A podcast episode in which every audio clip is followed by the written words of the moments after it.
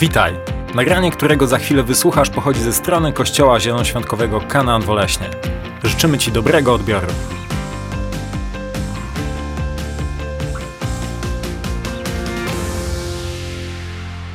Muszę Wam powiedzieć, że jeśli tutaj siedzisz, to możesz już dać sobie medal, bo przypuszczam, że niektórzy z nas byli już dzisiaj kuszeni, aby nie przyjść. Może źle się czułeś, e, może masz coś na głowie, może twoje serce po prostu jest czymś zajęte, obciążone, czujesz się po prostu źle i byłeś kuszony, aby tu nie przyjść, ale podjąłeś wspaniałą decyzję i jesteś tutaj i za to już ci mówię, możesz przyznać sobie medal. Bo decyzja bo po prostu jest kluczem e, do dobrych rzeczy dla Pana Boga. Nasza decyzja. Dobrze. Tym wstępem chciałem też poruszyć troszeczkę nasze serca, ponieważ y, to przesłanie dzisiejsze nazwałem, zatytułowałem Będziesz kuszony. Może to tak troszeczkę strasznie brzmi, ale myślę, że wybrniemy z tego i dojdziemy do dobrych konkluzji. Więc kochani, zaczniemy od dziejów apostolskich, od pewnej wypowiedzi apostoła Pawła. Y, te wersety znajdują się w 17 rozdziale. Będziemy czytać od 24 do 27 wersetu. I czytamy tak. Bóg, który. Przepraszam, muszę mocy silić oczy. Teraz widzę. Bóg, który stworzył świat i wszystko, co na nim. On, który jest Panem nieba i ziemi, nie mieszka w świątyniach zbudowanych rękami. Nie służy mu się też za pomocą rąk, jak gdyby czegoś potrzebował. Przeciwnie, to właśnie on daje wszystkim życie i tchnienie i wszystko. Z jednego też wyprowadził każdy naród ludzki, by zamieszkiwał oblicze całej ziemi. A wszystkim tym narodom, to jest sedno, które chciałbym teraz przekazać i dać taki. Hmm, jak to się nazywa? Wyczulić nas. A wszystkim tym narodom ustalił czas i granice zamieszkania. To zdanie jest kluczem. Wszystkim narodom ustalił czas i granice zamieszkania, aby szukały Boga, czy go może nie wyczuwają albo nie odnajdą, chociaż nie jest on daleki od nikogo z nas. Więc Bóg w pewnym sensie ustawił czasy i pory, i ustanowił czas, w co nam, ludziom, jest bardzo łatwo wierzyć, i mamy jakby głęboką świadomość tego przemijania czasu. Ustanowił sekundy, godziny, dni, pory roku. E, I co jest ważne, że żyjesz w tych czasach, ponieważ Bóg to zaplanował. On zaplanował miejsce Twojego urodzenia, On zaplanował kraj, nawet miasto, w którym będziesz mieszkał oraz konkretną rodzinę. On zaplanował, kto będzie twoją mamą i kto będzie twoją tatą i kto będzie twoim tatą. Ale przede wszystkim chciałem zwrócić uwagę, że wyznaczył też dla ciebie pewien obszar duchowego domu. I to, że tutaj jesteś, to nie jest żaden przypadek. Bóg zaplanował dla ciebie duchową rodzinę, duchowy obszar, w którym chce, abyś wzrastał, duchowe miejsce, gdzie chce przejawiać swoją miłość dla ciebie, gdzie chce mówić o, twoi, o swoim powołaniu i ch gdzie chce ciebie budować. I to będzie taki mały fundament, taka mała cegiełka w fundamencie. Chciałbym, abyście to zapamiętali i myśleli w całym tym przekazie o tym, że Bóg zaplanował to, abyś dzisiaj tu był i zaplanował miejsce Twojego duchowego wzrostu, Twojej duchowej rodziny i Twojego duchowego domu. Czy mogę prosić Wasze amen? Okej. Okay. Więc bardzo ważne dla Pana Boga jest, abyśmy zrozumieli też sezon, w którym jesteśmy. I w tym sezonie, który, o którym chcę mówić, na pewno będziesz kuszony. I będziesz kuszony, zobaczysz do jakich rzeczy. Po pierwsze, Jesteśmy teraz, tak jak słyszeliśmy już wcześniej, w fazie budowania naszego nowego budynku i w fazie, w którym za niedługo zobaczymy już dach na naszym budynku. I myślę, że możemy to połączyć e, z tym, że będziemy za niedługo wchodzić do naszej ziemi obiecanej. Jakby byliby, jakby jesteśmy w przededniu wejścia do naszej ziemi obiecanej. I więc Bóg potrzebuje naszego skupienia, uwagi i koncentracji na celu, a wróg zrobi wszystko, by, ci, by cię rozproszyć i nie pozwolić ci wejść do twojego miejsca przeznaczenia, do twojej obietnicy, do twojej ziemi obiecanej. I wiecie, naprawdę pokazują to dwa miejsca z Bożego Słowa, kiedy Izrael wędrował z Egiptu do ziemi obiecanej, dwa punkty były najbardziej trudne. Samo wyjście z Egiptu i najwięcej zamieszania było przed samym wejściem do ziemi obiecanej. To były dwa najbardziej nefralgiczne punkty i dwa najbardziej trudne, gdzie doświadczali największego pokuszenia, aby się poddać. Tak samo jak my jesteśmy na progu do wejścia nowej, do nowej ziemi, do ziemi obiecanej. I oni byli kuszeni cały czas do czego? By zawrócić. I żyli pod presją wywieraną, wywieraną przez diabła, aby nie doszli właśnie do celu. I wierzę, wierzę, że w podobnym sezonie znajdujemy się i my i możemy w tym sezonie odczuwać wzmożone potrzeby przeciwnika, by się poddać, by zawrócić i by patrzeć do tyłu. Więc zaczniemy od wyjścia z Egiptu. Na początku Mojżesz, jak to Mojżesz, Uważał, że się do tego nie nadaje, więc żył początkowo w wymówkach. Był niepewny, jąkał się i do tego wszystkiego widział, że cel, który wyznaczył mu Bóg, przerasta jego ludzkie możliwości. Ale kiedy wreszcie zebrał się na odwagę i w posłuszeństwie poszedł do faraona, w posłuszeństwie poszedł do faraona, aby powiedzieć mu, czego żąda od niego Bóg, że ma wypuścić swój lud, co zrobił faraon? Faraon zaczął tak uciskać lud, tak mocno, że te warunki, które stworzył, były prawie nie do wytrzymania dla ludzi. Więc faraon zaczął uciskać lud, lud zaczął winić Mojżesza, a Mojżesz zaczął winić Pana Boga. Tak wielka była presja. Powiedział, Panie, dlaczego wyrządziłeś zło temu ludowi? Dlaczego mnie tu posłałeś? Wszak od tej chwili, gdy poszedłem do Faraona, aby mówić w imieniu Twoim, gorzej postępuję z tym ludem. Ty zaś nie wyratowałeś swojego ludu. I wiemy o tym, że potem faraon jakby robił taką przepychankę, negocjował, jakie mają być tego warunki, aby Izrael wyszedł na pustynię, żeby złożyć ofiarę Panu Bogu. Mówił, no to złóżcie tą ofiarę w Egipcie. Potem powiedział, niech idą sami mężczyźni. A na końcu powiedział, niech zostaną stada i trzody. Ale Boża odpowiedź była jednoznaczna. W Egipcie nie powinno pozostać nawet kopytko zwierzęcia. Co chcę powiedzieć? Jeśli przeżywasz teraz trudne rzeczy, jeśli w cudzysłowie przeciwstawiasz się faraonowi, jeśli chcesz wyjść z Egiptu, jeśli czujesz, że jesteś uwięziony i chcesz się przeciwstawić grzechowi i wszystkim innym rzeczom, które cię usidlają i postanowiłeś wyruszyć do ziemi obiecanej, to tak jak ten punkt nef nefralgiczny, tak bardzo trudny dla Egiptu, tak tobie może się wydawać w tym momencie, kiedy postanowisz iść właściwą ścieżką, że całe piekło zwaliło ci się na głowę. Że kiedy żyłeś w Egipcie było ok, ale kiedy postanowiłeś z niego wyjść, to po prostu wszystko zaczęło się psuć. Wszystko zaczęło być trudniejsze. Warunki, w których zacząłeś żyć, w, których zostałeś zmuszony do życia, stają się prawie nie do wytrzymania.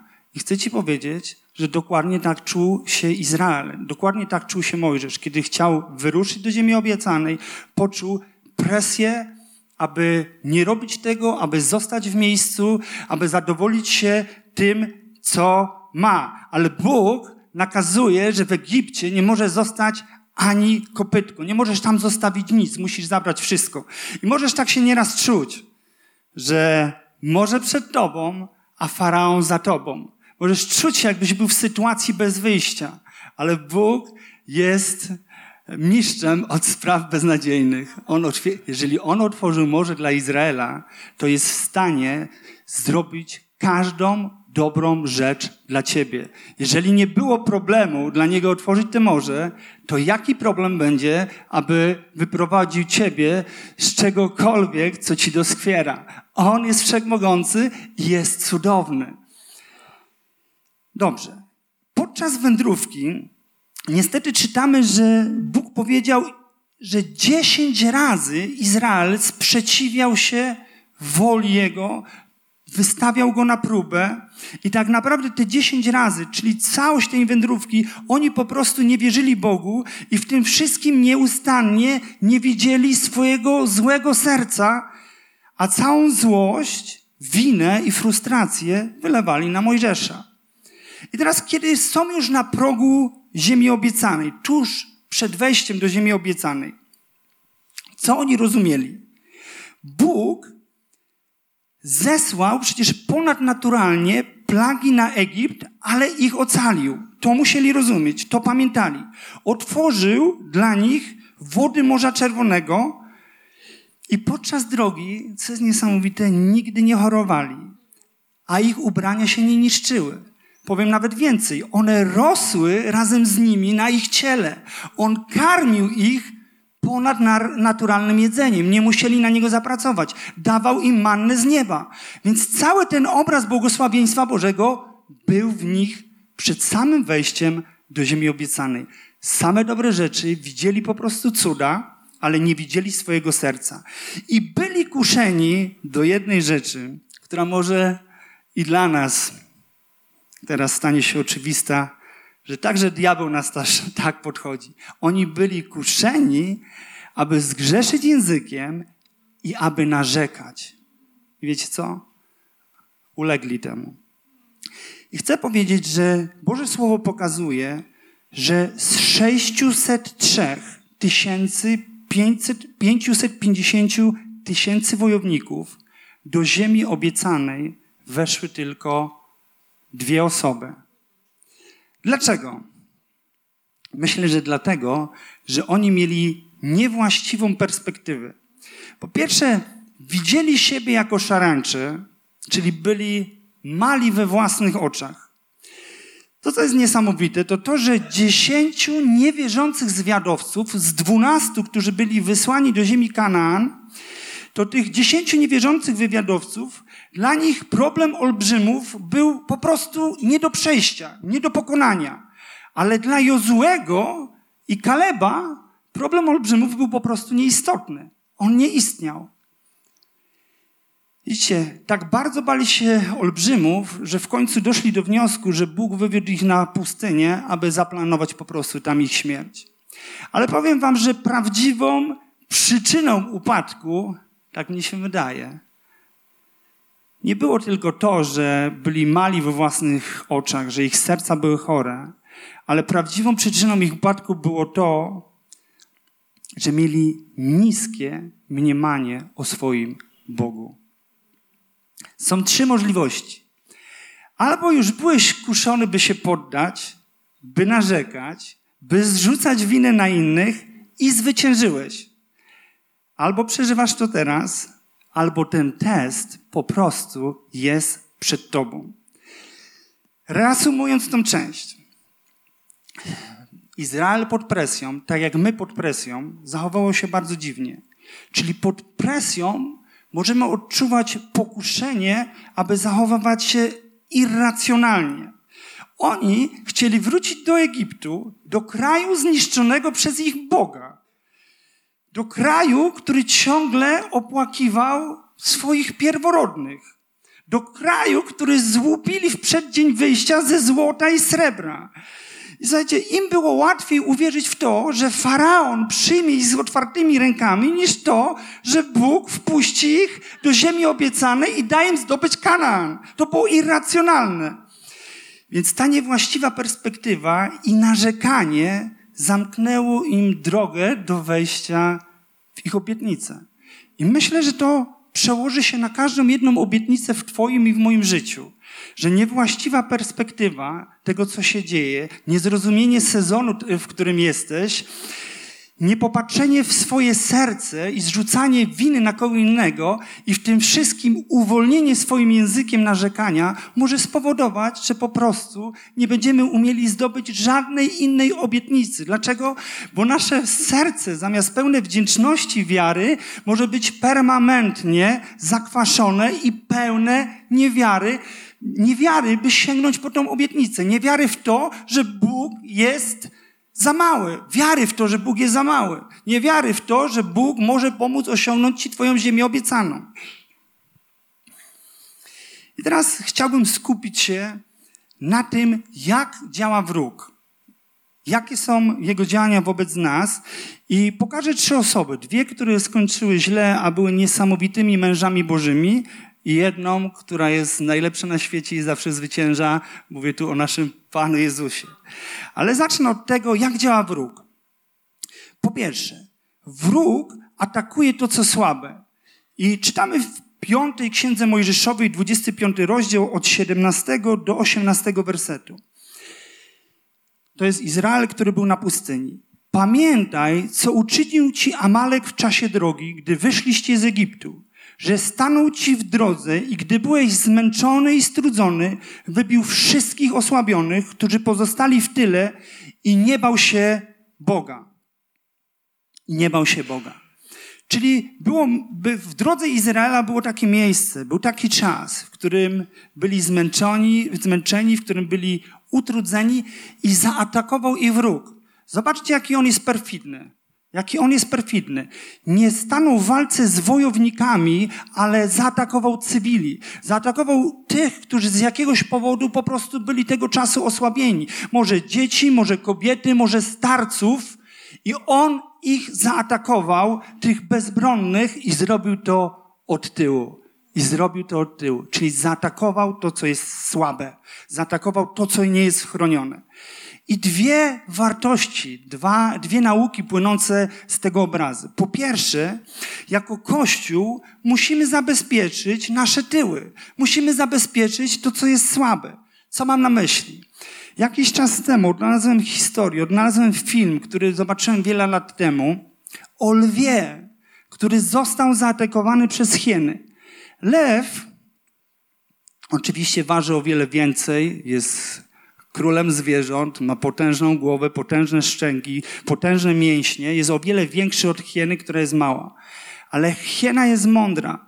W tym filmie zaatakowały tego lwa w liczbie dziesięciu osobników bo bały się sam na sam. I to, była tak, to był tak tragiczny obraz, że kiedy to oglądałem, to, to po prostu chciało mi się płakać.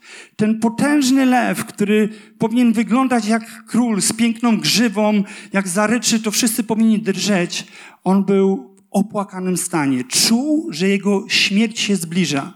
Więc te hieny go otoczyły i oczywiście co zrobiły? Zaczęły atakować go od tyłu. Jak zjeść dużego słonia? Po kawałku. Więc one podbiegały, rozpraszały go, próbowały ugryźć go w ścięgno, w udo, w podbrzusze. I tak kęs za kęsem, ugryzienie za ugryzieniem. W końcu sytuacja była tak tragiczna, że zaczął piszczeć z bólu. Wył ze swojego bólu. I jak myślałem, że już będzie koniec, wtedy wydarzyło się coś niesamowitego. Kiedy on krzyczał z bólu, kiedy, kiedy jakby okazywał tą słabość, okazywał ten ból, okazywał, że potrzebuje pomocy i wydawał ryki, które roznosiły się na całą sawannę, nagle pojawił się drugi lew. On to usłyszał. Podbiegł do niego i stanęli tak o siebie, że stał się tym, który pomógł zakleić tą dziurę, jego tył. I wiecie, co się wydarzyło? Oni nie musieli się z nimi gryźć. Te hieny tylko popatrzyły, że przyszedł jego brat i natychmiast uciekły. Oni zwyciężyli. Więc co chcę ci powiedzieć? Musisz wesprzeć to, co jest słabe i tego, kto jest słaby. Musisz stać się dla kogoś lwem, ale dobrze też by, by było, abyś ty miał jakiegoś lwa koło siebie. Musisz stać się dla kogoś lwem. Oni myśleli, że są zwykłą szarańczą, kimś małym, nieistotnym. Ale Jezus Chrystus jest lwem z pokolenia Judy i była w nim natura lwa i baranka. I ta natura lwa jest także w tobie. To chcę ci dzisiaj powiedzieć, że natura lwa jest w tobie. Nie jesteś jakąś kurą, która chodzi po zagrodzie, patrzy się tylko w błoto i myśli, że super by było, jak trafiłoby mi się dzisiaj jakieś ziarko. Ale w tobie jest natura lwa po to, abyś bronił słabszych Możesz stać się dla kogoś słabszym, zdecydując to, że zaopatrzysz, że pójdziesz i pomożesz po prostu w jego słabościach, że będziesz niósł jego ciężary, że wrócisz się do tyłu, dlatego że jesteś silny i spojrzysz na tych, którzy sobie nie radzą, aby zwyciężyć razem z nimi. i nie pozwolić wrogu, aby załatwił kogoś przez to, że zapomnieliśmy, że mamy nie zaopiekowane tyły. Ale po drugie, jest coś jeszcze. Indywidualnie musimy rozprawić się z tym, co słabe, pozostawione na potem ze złymi nawykami. Masz takie rzeczy? Ja zrobiłem sobie rachunek sumienia i muszę się przyznać z przykrością, że znalazłem trzy takie furtki w swoim życiu, z którymi muszę się rozprawić. I wierzę, że każdy z nas ma takie słabości, o których myślimy, że Pan Bóg, a także wróg przymyka na to oko. Takie furtki, przez które dostaje się wróg, osłabia cię i chce ciebie zniszczyć.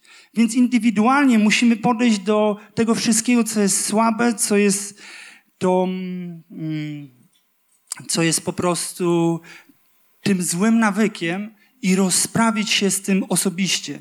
Tego nikt za ciebie po prostu nie zrobi. Jest taki werset w pieśni nad pieśniami, że mamy połapać małe liski, bo to one podgryzają winnice.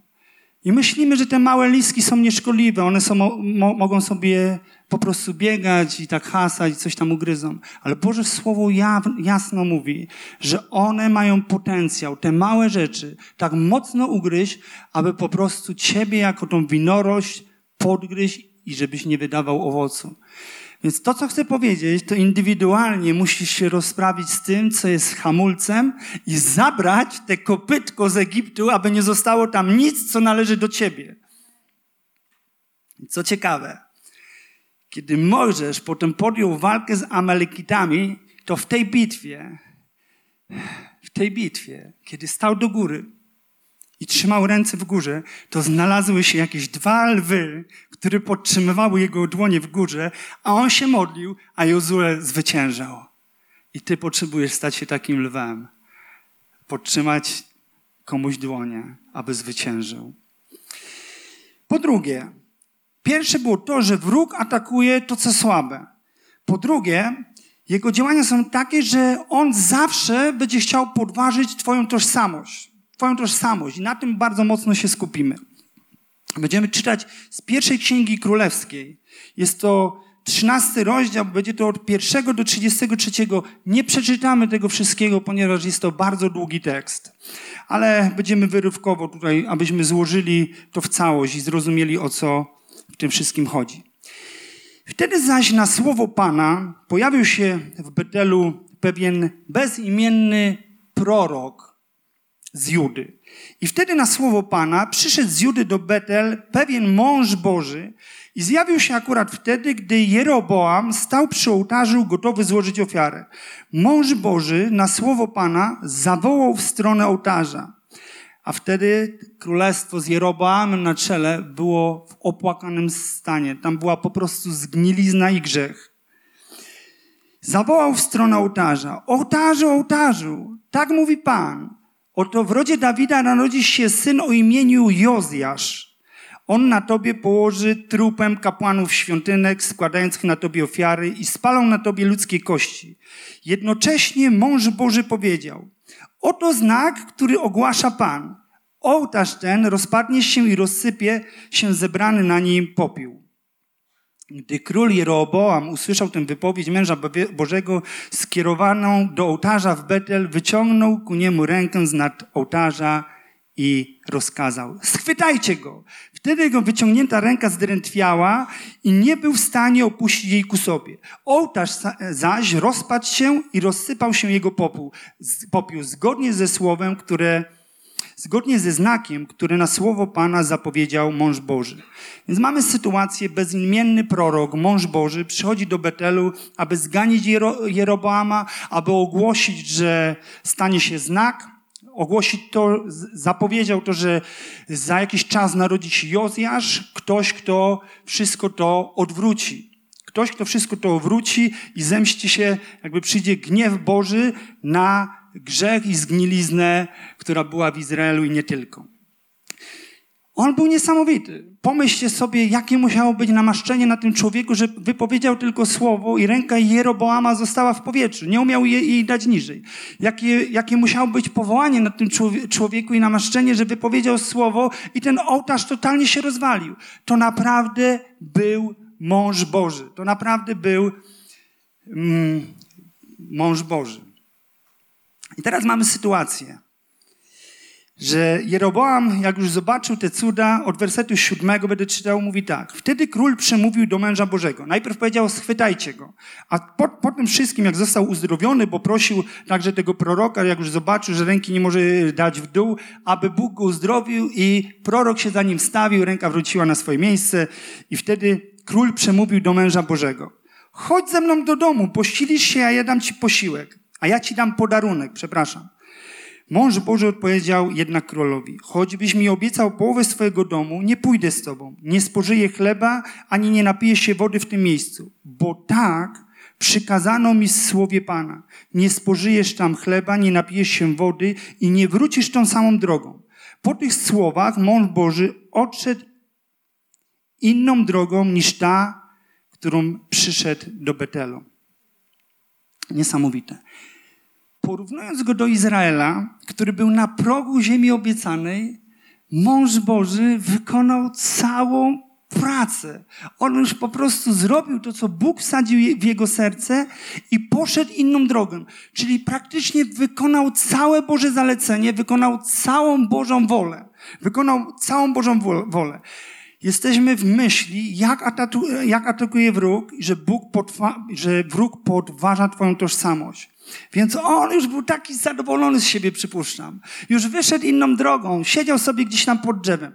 Ale w tych okolicznościach, kiedy zdarzył się ten wielki cud, usłyszeli o tym inni ludzie. I do innego proroka, trochę starszego, bardziej dojrzałego, który mieszkał w Betelu, doszła ta wieść, że wydarzyła się taka sytuacja, że był mąż Boży, że, że prorokował, że ta ręka usła i tak dalej. I on wsiadł na swojego osiołka i pojechał do tego proroka, aby się z nim spotkać. I czytamy od, wer, od wersetu 15, 15, albo nawet od, troszeczkę wcześniej, od 14. I pojechał za mężem Bożym, spotkał go siedzącego pod dębem. Czy ty jesteś tym mężem Bożym, który przyszedł z Judy? Zapytał. Tak, to ja, usłyszał odpowiedź. Chodź ze mną do domu, zaprosił. Posilisz się chlebem. Lecz w odpowiedzi usłyszał, nie mogę zawrócić ani pójść z tobą. Nie zjem chleba i nie napiję się z tobą wody w tym miejscu, bo tak powiedział mi Pan w swoim słowie. Pewniak. Nie zjesz chleba i nie napijesz się wody, ani nie wrócisz tą samą drogą. I teraz hit. Lecz starzec przekonywał, ja także jestem prorokiem, jak i ty. I anioł przemówił do mnie w, w, w, w słowie Pana. Zawróć z drogi przyprowadź, przyprowadź z sobą do domu, zawróć go z drogi, przyprowadź z sobą do domu, niech się u ciebie posili i napije. I w ten sposób go okłamał. Więc, kochani, historia kończy się tak, że zlekceważył to, co Bóg włożył w jego serce, to, co Bóg mu powiedział.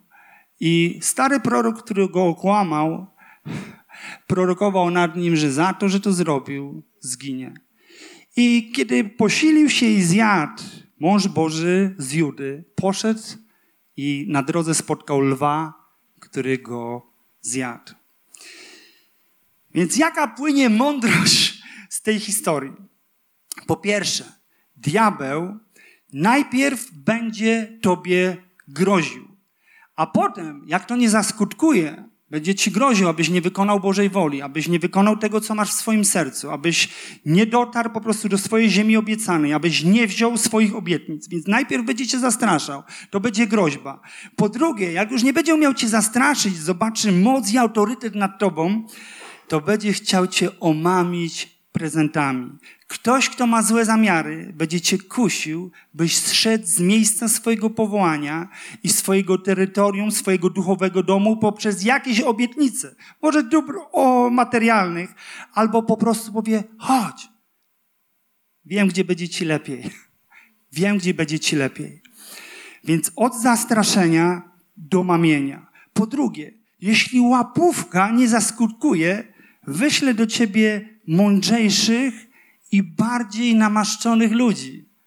Mądrzejszych w cudzysłowie i bardziej namaszczonych ludzi, aby przekonali cię do tego, że oni słyszą Boga bardziej niż ty.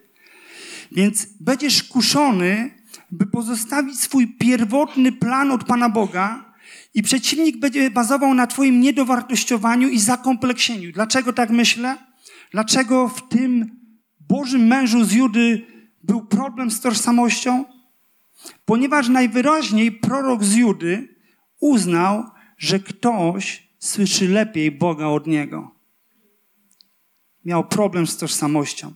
Więc, żeby zwyciężyć, musisz znać swoją tożsamość i strzec tego ziarna od Boga w Twoim sercu. Żeby zwyciężyć, musisz niekiedy, i to jest bardzo ważne, chcę Waszej uwagi, żeby zwyciężyć, niekiedy musisz radykalnie odciąć każdy słodki, nieboży głos w Twoim życiu. Choć nie wiem, jakby był słodki. Jeśli będzie Ci ściągał z drogi, którą masz w sercu, którą odebrałeś od Boga, to kluczem do zwycięstwa będzie, abyś radykalnie odciął ten głos. Przejdziemy troszeczkę dalej do drugiego naszego bohatera. Wróg chce, abyś działał na własną rękę. Widzicie, ten mąż Boży zapowiedział narodzenie się kogoś, kto poradzi sobie z całym tym bałwochwalstwem. On mówił o człowieku, który został wymieniony z imienia, a narodziny człowieka w Biblii, który podaje, którego podaje się imię, jest bardzo, bardzo rzadkie. Więc mówimy tutaj o Jozjaszu, który narodził się 300 lat później, ale był zapowiedziany przez tego męża Bożego, którego zjadł lew. Więc ten Jozjasz był specjalnym naczyniem Pana Boga. I teraz tylko troszeczkę z Bożego Słowa wymienię, jak bardzo niesamowitym człowiekiem on był. Czego dokonał? Więc został jednym z największych reformatorów biblijnych. Niesamowity człowiek. Naprawił świątynię. Znalazł księgę zakonu, księgę prawa i przedstawił ludziom Boże Słowo. Tak naprawdę to wprowadził Izraela w czas przebudzenia przez to, że dał dostęp innym ludziom do Bożego Słowa. Wprowadził do świątyni arkę, oczyścił świątynię ze wszystkich praktyk bałwochwalczych, zbezcześcił bałwochwalcze świątynki na wzgórzach, oczyścił kraj z wróżbitów i czarodziejów, rozwalił pomieszczenia ludzi uprawiających nierząd świątynny, ustanowił paschę i słuchajcie, wykonał całą Bożą wolę zapowiedzianą przez proroka z Judy, którego zjadł lew. On wykonał ją całą. Ktoś nieprzeciętny, ktoś nieprzeciętny, wielki reformator. Jednak to, co dotknęło mnie w tej historii, to to, że ten niesamowity człowiek nie skończył tak, jak takiej chwale, jak żył, tak jak powinien. Zginął z ręki egipskiej armii, dokładnie króla Nacho. I zastanawiam się, jak to jest możliwe. I czytamy w Biblii, że wojska egipskie udały się razem z Aramem i z, Asyryjczak, z Asyryjczykami przeciwko Babilończykom. I ów Jozjasz, król Jozjasz, nasz wielki reformator, nie mógł uwierzyć, że za tymi posunięciami Necho, że za tymi posunięciami Necho stoi po prostu ręka Boża. Więc mamy taką podobną sytuację jak u proroka z Judy. Tyle, że to, co mówił jego starszy przyjaciel, prorok, było kłamstwem. A on tu miał do czynienia z czymś, co wygłosił bałowochwalczy król, twierdząc, że jest posłany przez samego Pana Boga i jeżeli mu się przeciwstawi, to zginie z jego ręki. I myślę, że każdy z nas, który usłyszałby takie słowa, z ust bałwochwalczego króla, że idzie w imieniu Boga, wzięlibyśmy to za jakąś fałszywą agitację. Gdyby nie to, że kronikarz wyjaśnia, iż słowa, które wypowiedział Necho, pochodziły z ust Bożych. Więc, kochani, na czym polegał jego błąd? Na czym polegał jego błąd? Widzicie, wydaje mi się, że w obliczu ważnych decyzji musimy naprawdę mieć taką stuprocentową pewność, co Bóg mówi do nas.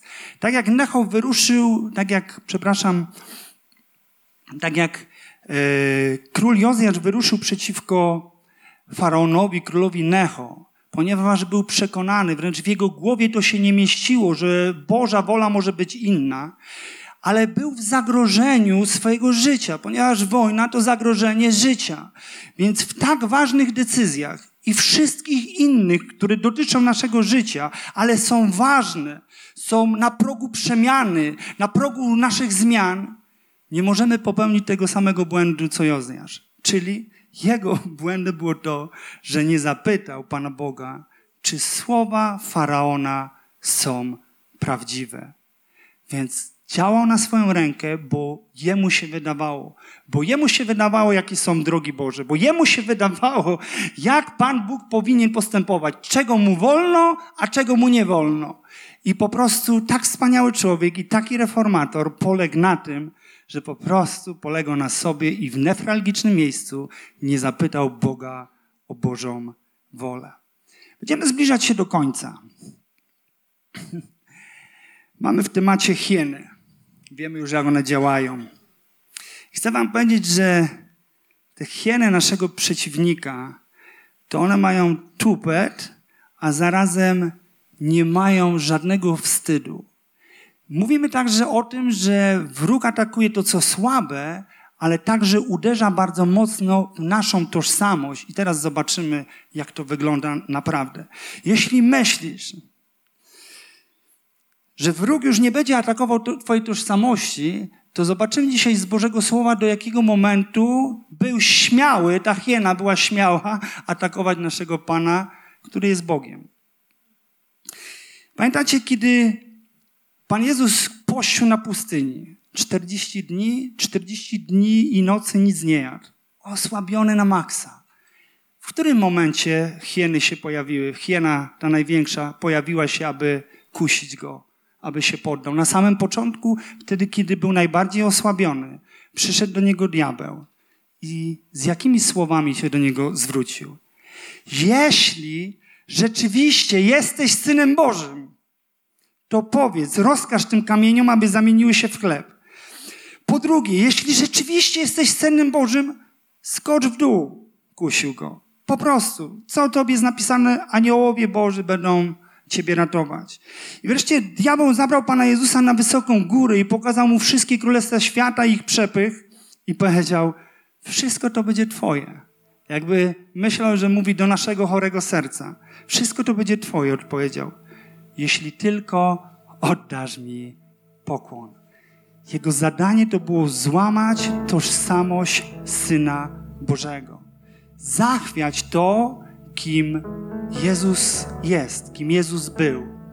Zachwiać Jego relacje i rdzeń Jego życia, to, że pochodzi z nieba, wie skąd pochodzi, wie dokąd idzie, wie kim jest, wie po co posłał Go Bóg wie jaki ma plan i wie jaki jest jego koniec. On chciał go ściągnąć z tej drogi. Ale widzicie, to jest niesamowite, że diabeł odważył się kusić lwa z pokolenia Judy, ale kusił go też z powodu nas. On go kusił tak naprawdę, by nigdy nie umarł na krzyżu za ciebie i za mnie. I zobaczymy dwa, trzy fragmenty Bożego Słowa na ten temat. Zaczniemy od Ewangelii Mateusza, 16 rozdział, od 21 do 22 rozdziału.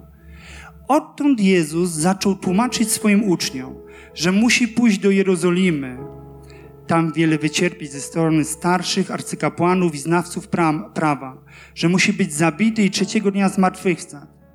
Piotr wziął go wówczas na stronę i zaczął upominać: Niech cię Bóg przed tym zachowa, panie. To się nie może zdarzyć. I wiecie, co Pan Jezus zrobił? On uciął ten głos.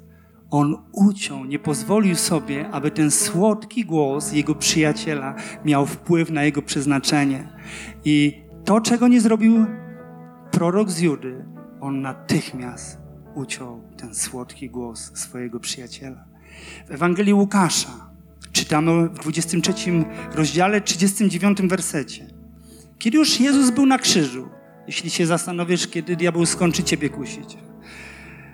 Zaczął mu również urągać jeden z ukrzyżowanych przestępców. I co mu powiedział? Skoro jesteś Chrystusem, uratuj siebie i nas. Ale mało tego. W Ewangelii Mateusza, w dalszej części, w 27 rozdziale, od 39 wersetu będziemy czytać do 43, widzimy, że nie tylko ci, którzy z nim wisieli, ale także ci, którzy stali pod krzyżem. A ci, którzy przechodzili obok, ubliżali mu, kręcili głowami i drwili. Ty, co burzysz świątynię i stawiasz ją w trzy dni, ratuj samego siebie. Co mówił diabeł? Jeśli jesteś synem Boga, zejdź z krzyża. I podobnie arcykapłani wraz ze znawcami prawa oraz ze starszymi z pogardą powtarzali: Innych ratował, a siebie nie może. Jesteś królem Izraela? Niech teraz zejdzie z krzyża, a uwierzymy w niego. Zaufał Bogu? Niech go teraz wybawi. Jeśli mu na nim zależy, przecież powiedział: Jestem synem Boga. Myślę, że nieraz nie zdajemy sobie sprawy z tego, jak ważną rzeczą jest, abyśmy zanurzali się w to, kim jesteśmy, w Panu Bogu, abyśmy zanurzali się w to objawienie, kim Bóg nas uczynił w Jezusie Chrystusie.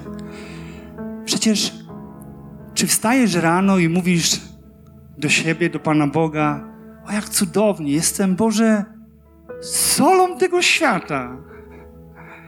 Jak łatwo nam myśleć, że jesteśmy kurami. Czy wstajesz rano mówisz, jestem światłością świata. W Chrystusie jestem zwycięzcą. Jestem, jestem kapłanem Boga żywego.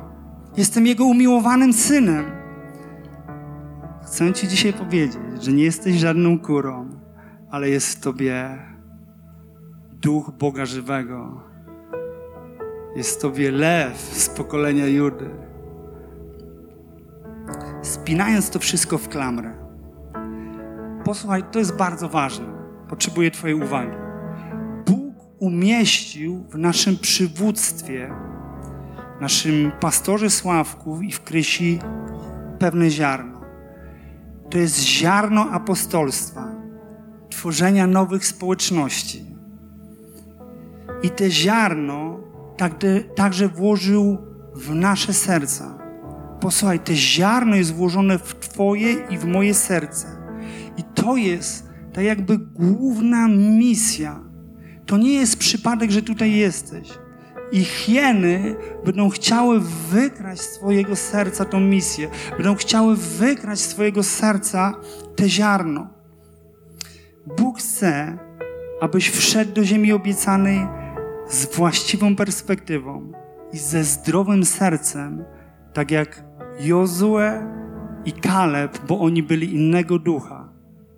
Oni inaczej widzieli. Pamiętaj, że przed wyjściem z Egiptu i przed wejściem do ziemi obiecanej pojawią się złe wieści, pojawi się zniechęcenie, zachęta do narzekania i informacje o olbrzymiach, o olbrzymach. I będziesz kuszony, by zrezygnować, by się poddać, by zawrócić i już więcej nie wierzyć Bogu. I to, co jest niesamowite i bardzo przykre, to to, że Izraelici tak naprawdę wykopali sobie groby na pustyni swoimi językami. To, co jest straszne, to to, że Izraelici wykopali sobie groby na pustyni swoimi językami. Uważam, tak jak wcześniej powiedzieliśmy, że problem, problemem Izraela nie było tylko to, że mieli niskie mniemanie o sobie, zero tożsamości, ale to to, że przede wszystkim mieli niskie mniemanie o swoim cudownym Bogu. Inwestuj w to, by poznawać swoją tożsamość w Jezusie, to kim jesteś w Nim i jak bardzo cenny jesteś dla Niego. Odkryj swoje słabe miejsca, swoje tyły i rozpraw się z nimi. Zaopiekuj się jakimś małym lwem i nie działaj na własną rękę, jak Jozjasz, ale pytaj Boga o Jego wolę. Kończąc, powtórzę to jeszcze raz. Nie jesteś szarańczą, ale masz w sobie naturę lwa z pokolenia Judy. I musisz wierzyć. To jest genialne.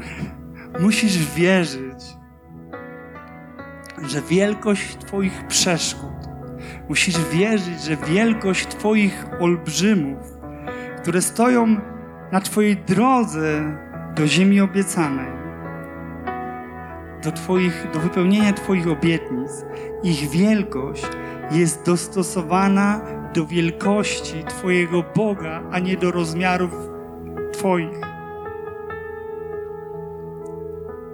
Wielkość każdego olbrzyma, tego wszystkiego, co musisz pokonać, co jest przed Tobą, dostosowana jest do wielkości Twojego Boga.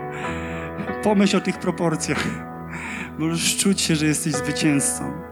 Nie zwycięża tylko ten, który zawraca, który się poddaje i który nie daje Bogu naprawić swojego serca i nie daje Bogu pokazać mu właściwej perspektywy. Wisienką na torcie będzie 13 werset 10 rozdziału z pierwszego listu do Koryntian.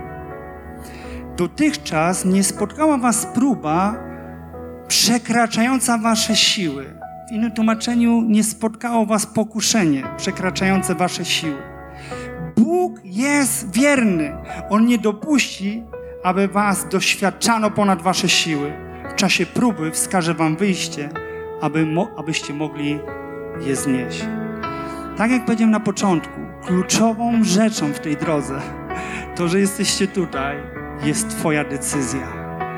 Bóg nie dopuści, abyś upadł i Bóg nie dopuści, aby te próby były ponad Twoją miarę. Więc musisz dobrze zdecydować. Nie możesz zostawić ani kopytka u faraona w domu i zebrać całą swoją siłę, odwagę, by uwierzyć, że Bóg jest w stanie wprowadzić cię do ziemi obiecanej. Kochani, słyszeliśmy także o tym, że Pan Jezus nie zszedł z krzyża.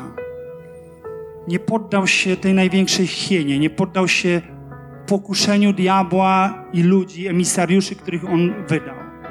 Więc chcę Cię dzisiaj zapewnić, jeżeli jeszcze nie rozumiesz, dlaczego on został na tym krzyżu, aby umrzeć właśnie za Ciebie i za mnie, to chcę Ci zaproponować, jeśli nigdy jeszcze tego nie zrobiłeś, jest pewien klucz, są drzwi do miejsca zrozumienia. Możesz je dzisiaj otworzyć przez swoją decyzję. Jeśli zechcesz i zdecydujesz poddać swoje życie temu, który za ciebie umarł, czyli Jezusowi Chrystusowi, On zrobił wszystko, abyś mógł doświadczyć i zrozumieć, co to znaczy zostać dzieckiem Boga, co to znaczy móc powiedzieć: Jestem synem Bożym w Jezusie Chrystusie przez swoją zastępczą śmierć na krzyżu. On umierając w swoim ostatnim zdaniu powiedział: Wykonało się. Więc doszedł do ziemi i otworzył nam, doszedł do celu i doszedł, doszedł do celu i otworzył dla Ciebie i dla mnie drzwi do Twojej i mojej ziemi obiecanej do zbawienia. Więc jeśli byś chciał, zachęcam Cię, pomóc się ze mną krótką modlitwą, aby Bóg objawił Ci, aby Bóg objawił Ci Dlaczego umarł za ciebie na krzyżu? Aby zamieszkał w twoim sercu, aby przebaczył ci wszystkie grzechy, aby wyrwał cię z Egiptu i aby dał ci nowe życie w ziemi obiecanej, abyś poznał osobiście, kim jest Jezus Chrystus. Więc proszę cię, jeśli podejmujesz taką decyzję, po prostu powtarzaj za mną.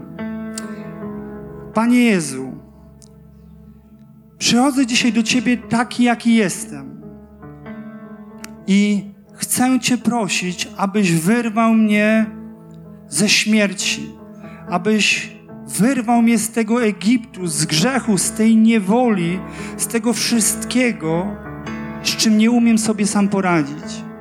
Jezu, ja aktem mojej woli powierzam Ci moje życie i zapraszam Cię do mojego serca. Ja wierzę, że umarłeś za mnie na krzyżu i zmartwychwstałeś, aby miał życie wieczne. Ja ogłaszam dzisiaj, że należy do Jezusa Chrystusa i proszę Cię, Duchu Święty, abyś wypełnił moje życie, abyś naprawił moje życie i abyś zmienił mnie na zawsze.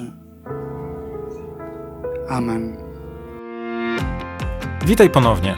Dziękujemy za wysłuchanie tego nagrania i mamy nadzieję, że pomoże Ci ono zbliżyć się do Boga. Jeśli dziś podejmujesz decyzję o zaufaniu Jezusowi i uznaniu Go Twoim Zbawicielem, to chcemy Ci pogratulować. Modlimy się o Boże działanie w Twoim życiu i zapraszamy Cię serdecznie do Kanaanu, ponieważ wierzymy, że Kościół, czyli wspólnota wierzących ludzi, to najlepsze miejsce do wzrostu i rozwoju duchowego. Szczegóły dotyczące naszych spotkań znajdziesz na stronie www.kanan.pl oraz w naszych mediach społecznościowych.